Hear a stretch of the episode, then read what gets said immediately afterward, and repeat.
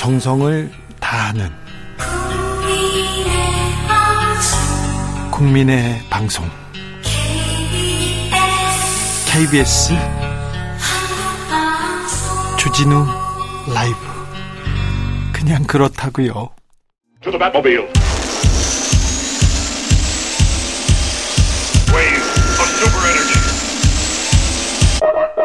주 기자의 1분 혼자 사는 프로그램이 인기입니다. 큰 집에서 좋은 차 타고 인생을 즐기면서 어찌 그리 혼자 잘 사는지 놀랍습니다. 부럽기도 합니다. 혼자 사는 게 부럽다는 건 아니고요. 국민 10명 중 4명은 혼자 삽니다. 지난해 1인 가구가 946만 세대, 인구의 40%를 넘었습니다. 이 가운데 60대 이상 고령 1인 세대는 345만 세대 가파르게 늘고 있습니다. 4년 만에 30% 넘게 증가했습니다. 여기에는 딸에게 사준 아파트에서 쫓겨나서 복도에서 생활하는 80대 할머니는 포함되지 않았을 겁니다. 유산을 상속한 후 자식과 원수처럼 지내는 부모들을 종종 목격하게 됩니다. 반면에요, 매주 자식들과 식사를 즐기고 골프를 즐기는 부자 부모들 더 자주 목격하게 됩니다. 유산 상속, 네. 각별히 잘 하셔야 됩니다. 자, 문제는 고령자들은 혼자 잘 살지 못한다는 점입니다. 빈곤에 홀로 방치되어 생존한 생존을 걱정하는 경우도 많습니다. 아파트 복도에서 생활하는 할머니는 끼니도 제대로 해결하지 못하고 있었어요. 그분이요 아들과 딸에게 건물을 물려주었는데도 말입니다.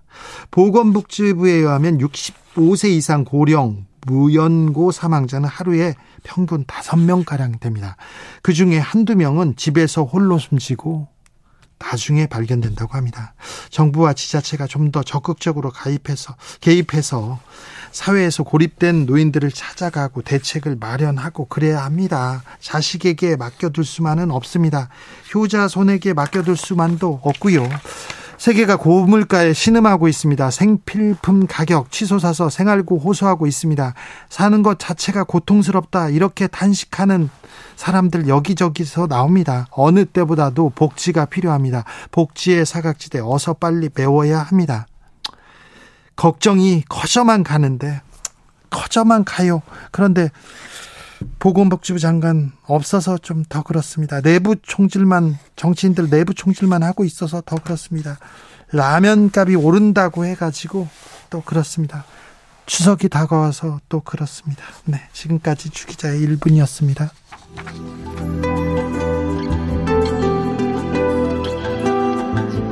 스팅 프레즐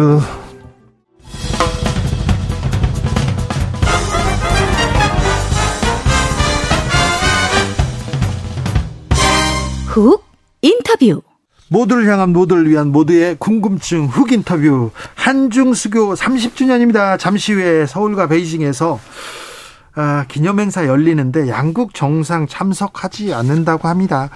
과거에는 만났을 텐데 이런 생각도 합니다. 신냉전 시대여서 그런지 그리고 또 젊은 사람들 한중 서로 또 감정이 좋지 않다고 합니다. 아, 풀어야 할 과제들 많습니다. 그만큼 한중 관계는 중요하니까요. 그래서 고민해 봅니다. 짱깨주의의 탄생의 저자입니다. 광운대 김희교 교수 모셨습니다. 안녕하세요. 안녕하세요. 책 잘 읽었습니다. 아, 감사합니다. 네.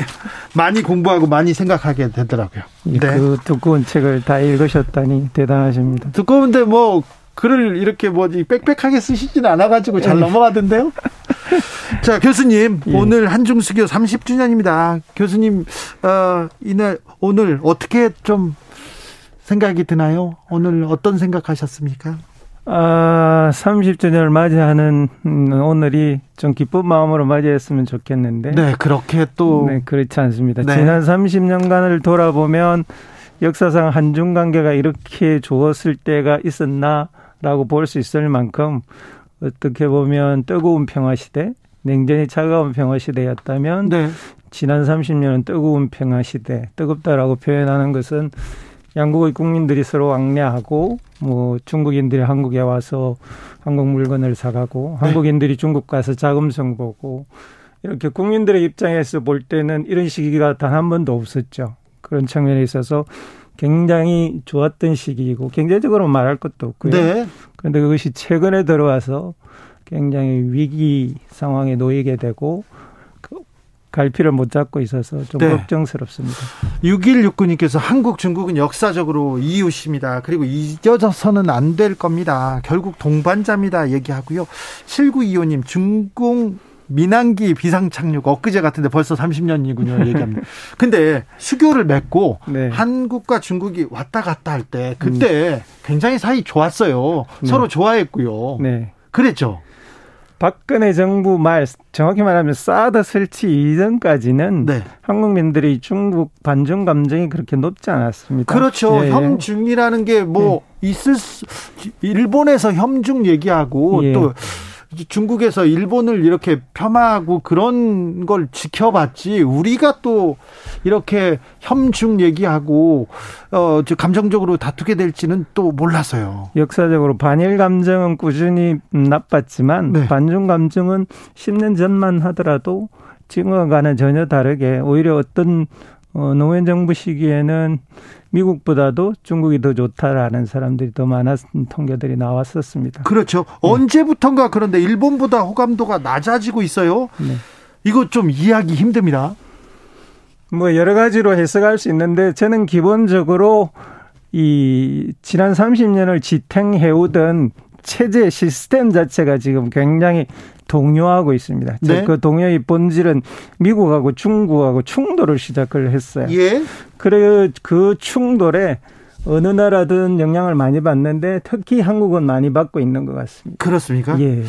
지금 미국하고 중국하고 싸우고 다투는 거는 알겠어요. 뭐 영사관도 폐쇄하고 그런데 이렇게 반중 감정이 확 이렇게 커진 계기는 사드 배치입니까? 동북공정과 사드 배치? 동북공정 사드 배치 코로나19 네. 세 가지가 중요한 아, 코로나도 그렇습니다. 네, 네, 네. 중요한 사건이었는데요. 동북공정은 역사 전쟁인데 역사가들한테 맡겨두어서 될 일을 이제 한국은 고구려사를 중국 걸로 해서 중국이 북한이 붕괴했을 때 중국을 어, 북한을 가질 수도 있다라는 네. 생각을 한 것 같고 그런 거를 언론에서 보수 언론에서 자꾸 네, 부추겼죠. 네, 네, 자꾸 부추겼죠. 그리고 중국으로서는 또 북한이 붕괴되었을 때 북한 음, 주민들이 동북지방으로 넘어오면 네. 북한의 안정이 굉장히 붕괴되기 시작하니까 예. 거기에 대한 대비를 역사 공정이라는 이름으로 실시를 하고 있었죠. 그래서 서로 입장이 다른 역사 전쟁이 벌어졌었고요. 사드는 이거는 세계 전략의 문제입니다. 우리는 주권의 문제라고 주장을 하고 있고요. 중국은 미국이 중국을 봉쇄하기 위한 중국 봉쇄책의 일환으로 한국에 사드를 갖다 놓는다고 보고 있어서 이건 완전히 굉장한 대척 지점에 놓여 있고 지금도 여전히 충돌을 하고 있습니다. 문재인 정부 때 이제 중국이 염려하는 네. 미국한테 이 X 밴드라고 하는 레이더 정도를 넘기지 않는다는 선에서 네, 삼불 정책. 삼불 정책 선에서 합의를 보았, 보았는데 이제 그 합의가 깨어지면 중국으로서는 다시 문제를 삼을 수밖에 없는 그리고 삼겠다고 하고 있는 조치입니다. 네. 그런데요, 좀 중국에 대해서 좀 나쁜 감정을 갖게 된 게 동계 올림픽 때 동계 편파판 점 그리고 중국이 조금 약간 좀 뭐라고 해야 되나 약간 후진적이다 또 약간 좀 미개하다 이런 얘기가 계속 이렇게 증폭되면서 네. 증폭되면서 감정이 좀 안 좋아진 것도 있는 것 같아요. 중국이 후진적이다, 미개하다, 이건 기본적으로 저는 인종주의라고 보거든요. 예? 우리 아프리카 사람들한테 그런 표현을 안 쓰잖아요. 그렇죠. 어, 문화란 차이가 있는 것이고, 네. 문화란 네. 어떤 국가는 어떤 문화는 수준이 높을 수 있고, 어떤 문화는 낮을 수 있어서 그런 문제를 중국은 후진적이다 이렇게 접근해서는 안 되는 거고요. 안 되는데 네. 정치인도 그렇고 언론에서도 그렇고 네. 그걸 베이스에다 놓고 기사를 쓰죠. 글을 네. 쓰고요. 그 이제 그런 일을 특히 지금과 같이 에, 한국과 중국이 충돌하고 미국이 중국을 배제시키려고 하고 있고 한국은 어디로 갈지 모를 이런 상황에서는 그런 어, 국내 정치를 위해서 해모나 어, 국가 간 문제를 이용하는 일은 절대 벌려서는 안 되죠. 네. 김진경님께서 역사 공정은 좀 너무해요. 중국이 계속 할까요? 이렇게 물어봅니다. 중국은 일단 그 동부 공정은 완료했고요. 역사는 역사가들한테 맡기자라는 것이 지금 중국의 기본 입장입니다. 아 그래요? 그러면 그리고 우리가 가장 염려했던 북한이 붕괴되면 북한을 가질 것이다. 그것도 실제 일어나지도 않았고 예. 사실 중국 입장에서는 북한을 굳이 가져야 될 이유도 전혀 없는 그런 문제라고 보였습니다. 박근혜 정부 시절에 굉장히 드라마틱한 반전이 있습니다. 어, 기억하십니까? 시진핑 국가주석하고 중국군 사열을 하지 않습니까? 네. 그때 사진 찍을 때 저기 박근혜 전 대통령이 왔다 갔다 했던 네, 네. 그때 네. 그런 상황이 있었어요. 그게 네. 굉장히 좋았는데 네. 갑자기 또 사드를 배치합니다. 이때부터 조금 좀 관계가 이렇게 조금 엇나가기 시작했습니까? 그렇죠. 사드가 단순히 박근혜 정부의 정책적 실수 혹은 뭐 정책적 결정이라고 하더라도 단순히 그게 한국 국내의 문제만 아니고요. 중국의 입장, 미국의 입장에서 보는 보면 세계 전략의 문제입니다. 미국은 중국을 봉쇄하기 위해서 두 가지를 하거든요. 지금 뭐 바이든 행정부의 표현을 빌리면 가치 동맹 하나, 그러니까 무방국끼리 모여서 중국을 배제시키자 하나 하고 그다음 기술 동맹, 기술 좋은 기술이라는 측면에서 중국을 어 도태시키자라는 두 가지 측면으로 보, 벌어지고 있는데 네.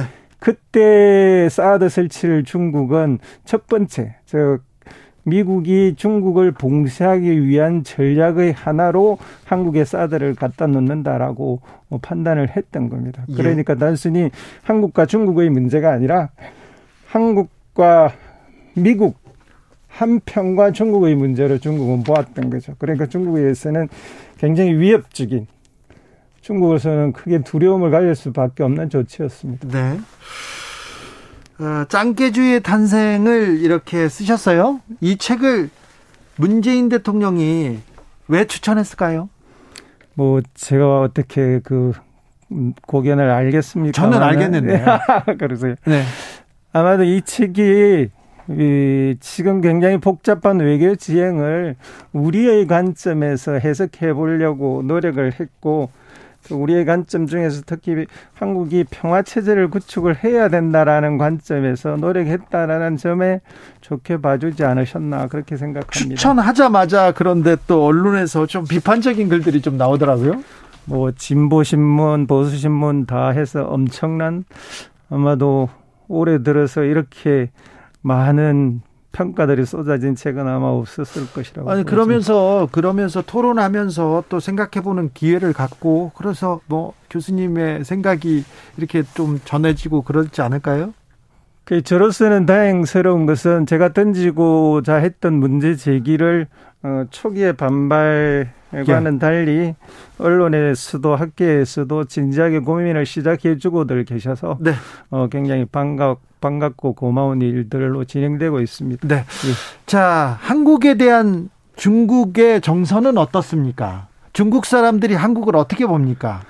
우리가 3대 7로 70%가 중국 싫다. 라고 말을 한다면 중국은 그 딱 반대입니다. 네. 70%가 한국은 좋아요라고 말해요. 그전에는 한국이 엄청 좋아요였는데 지금 그전에, 좋아. 그전에는 한 90% 이상 사람들이 그렇죠. 좋아요였는데 좀 떨어지기는 했지만 예든지 70% 정도는 국민들은 좋아한다고 하고요. 그렇죠. 예. 너희들 왜 그래? 중국 진짜 그렇게 생각해? 그런데 중국 사람들은 중국은 인구가 많아 그렇게 생각하는 사람도 있지만 한국 다 좋아해 이렇게 얘기하더라고요. 예. 아, 그렇, 자, 그렇습니다. 어찌 됐든 중국과 우리나라는 잘 지내야 됩니다. 미국과 중국이 좀 갈등 속에서도 우리는 잘 선택해야 되는데 이 외교의 핵심이라고도 볼 수 있습니다. 자, 윤석열 정부의 아, 중국 정책, 중국을 바라보는 태도 어떻습니까? 아, 좀 고, 극, 걱정스럽습니다. 굉장히, 굉장히 걱정스러운데요. 그러니까 바이든 행정부가 내세우고 있는 가치 동맹, 기술 동맹을 따라가겠다라는 건데요. 네. 첫 번째 문제는 이제 미국 리스트가 벌어 미국 리스크가 벌어, 지고 있는데 그걸 감안하지 않는다는 겁니다. 네. 그러니까 가치 동맹 하자는 게 어, 중국과 적대적 진영을 구축하자라는 건데 결국은 네. 그리고 그래서 이제 일본과 한미일 삼각 동맹 체제로 저거 나아가는 방향인데 그런 방향의 이 것들이 사실은 따지고 보면 20세기 냉전 체제로서의 기환입니다. 네. 이건 우리의 입장으로서는 전혀 좋을 것이 없는 다시 과거로서의 핵이 그리고 분단 체제의 고착과와 같은 것으로 이어질 수밖에 없는 굉장히 나쁜 역사의 이 회기 정책이 될 가능성이 높고요. 예. 기술 동맹이라고 미국이 지금 주장하면서 치포 무슨 인플레이션 감축법 어 그리고 반도체 지원법 이런 걸 내세우고 있는데 따지고 보면 논리는 간단합니다. 중국 배제하자. 제조업은 다 미국에서 할 거다. 미국으로 와라. 이 두 가지입니다. 이 두 가지는 다 한국의 입장에서는 둘 다 부당한 요구일 뿐만 아니라 국익에 네. 굉장히 손해가 되는 일들입니다. 예. 그런 점에 있어서 그냥 맹목적으로 바이든 행정부가 내세우고 있는 이 동아시아 정책을 추종해서는 우리로서는 굉장히 암울한 미래가 올 가능성이 높은 방향으로 진행되고 있다고 보여집니다. 미국에서도 정치적으로는 저기 중국을 봉쇄하겠다 얘기하면서도 뒤로는 경제적으로는 또 손 잡고 다 할 건 하더라고요. 그런데요, 음, 네. 어, 안보는 미국, 경제는 중국. 이 그 기조 우리가 계속 좀 견지하지 않았습니까? 그래서 네. 미중 관계 속에서 우리는 잘 이렇게 줄타기 외교를 잘 해야 되는데 네. 이 부분이 조금 무너져 가는 것 같습니다. 예, 당연히 이제 이제 앞으로는 그, 그 방식대로 갈 가능성이 별로 없습니다. 왜냐하면 미국이 더 이상 예. 이, 이 시스템을 만들어 놓은 미국이 더 이상 이 시스템을 끌고 가지 않겠다고 지금 나오고 있기 때문에 계속 끌고 갈 가능성은 별로 없고요.